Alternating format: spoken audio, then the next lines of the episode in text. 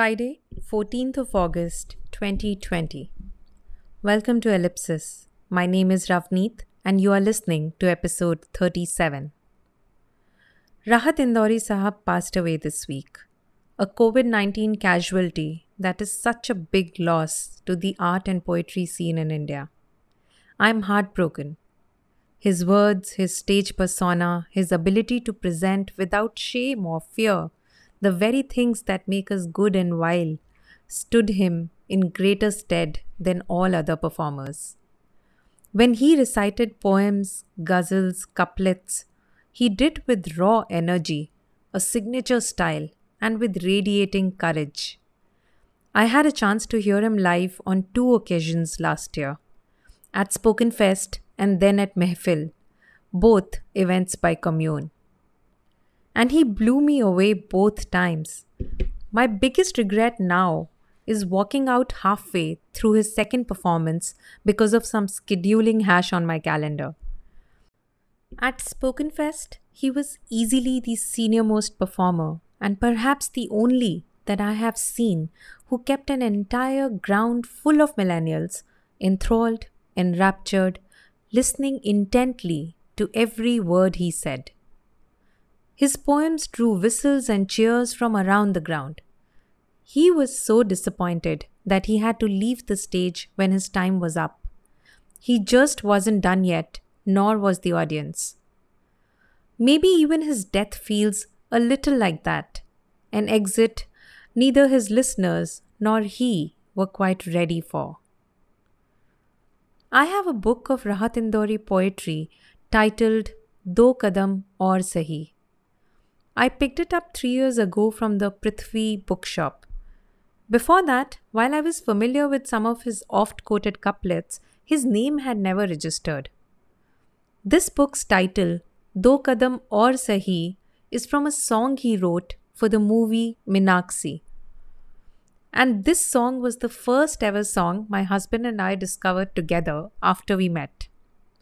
The book has since offered so many poems full of surprise, humor, romance, pathos, courage, and even humility that I am overwhelmed with Rahat Indori Sahab's range. As I was sifting the pages looking for what I could read today from the book, I dog eared 15 poems I gravitated easily to several in which he has described a brush with death with the nonchalance of one who is still living. And I kept thinking about which one of these many verses ran through his head in those few moments before his breath gave way. Which one rang true to him? I have no answers, only this book of yellowed papers that I know I will return to often. None of these ghazals have titles, so I will mention the number and read now.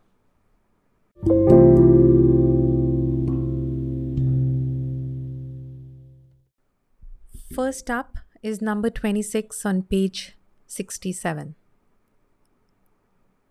ज़िंदगी उम्र से बड़ी तो नहीं, ये कहीं मौत की घड़ी तो नहीं।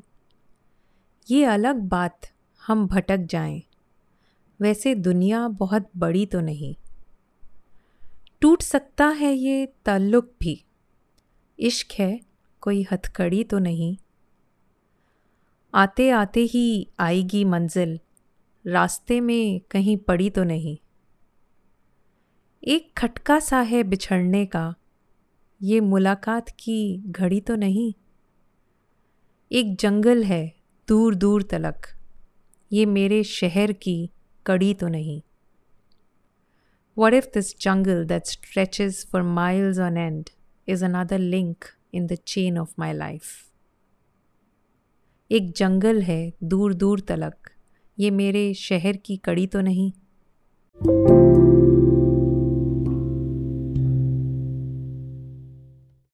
This next one is another of my absolute favorites. रोज़ तारों को नुमाइश में खलल पड़ता है। चाँद पागल है, अंधेरे में निकल पड़ता है। एक दीवाना मुसाफिर है मेरी आँखों में। वक्त बेवक्त ठहर जाता है, चल पड़ता है। अपनी ताबीर के चक्कर में मेरा जागता ख्वाब। ताबीर means the interpretation of a dream a meaning अपनी ताबीर के चक्कर में मेरा जागता ख्वाब रोज़ सूरज की तरह घर से निकल पड़ता है। रोज़ पत्थर की हिमायत में गज़ल कहते हैं। रोज़ शीशों से कोई काम निकल पड़ता है। उसकी याद आई है सांसों ज़रा आहिस्ता चलो। उसकी याद आई है सांसों ज़रा आहिस्ता चलो। धड़कनों से भी इबादत में खलल पड़ता है। This one kills me every time I read it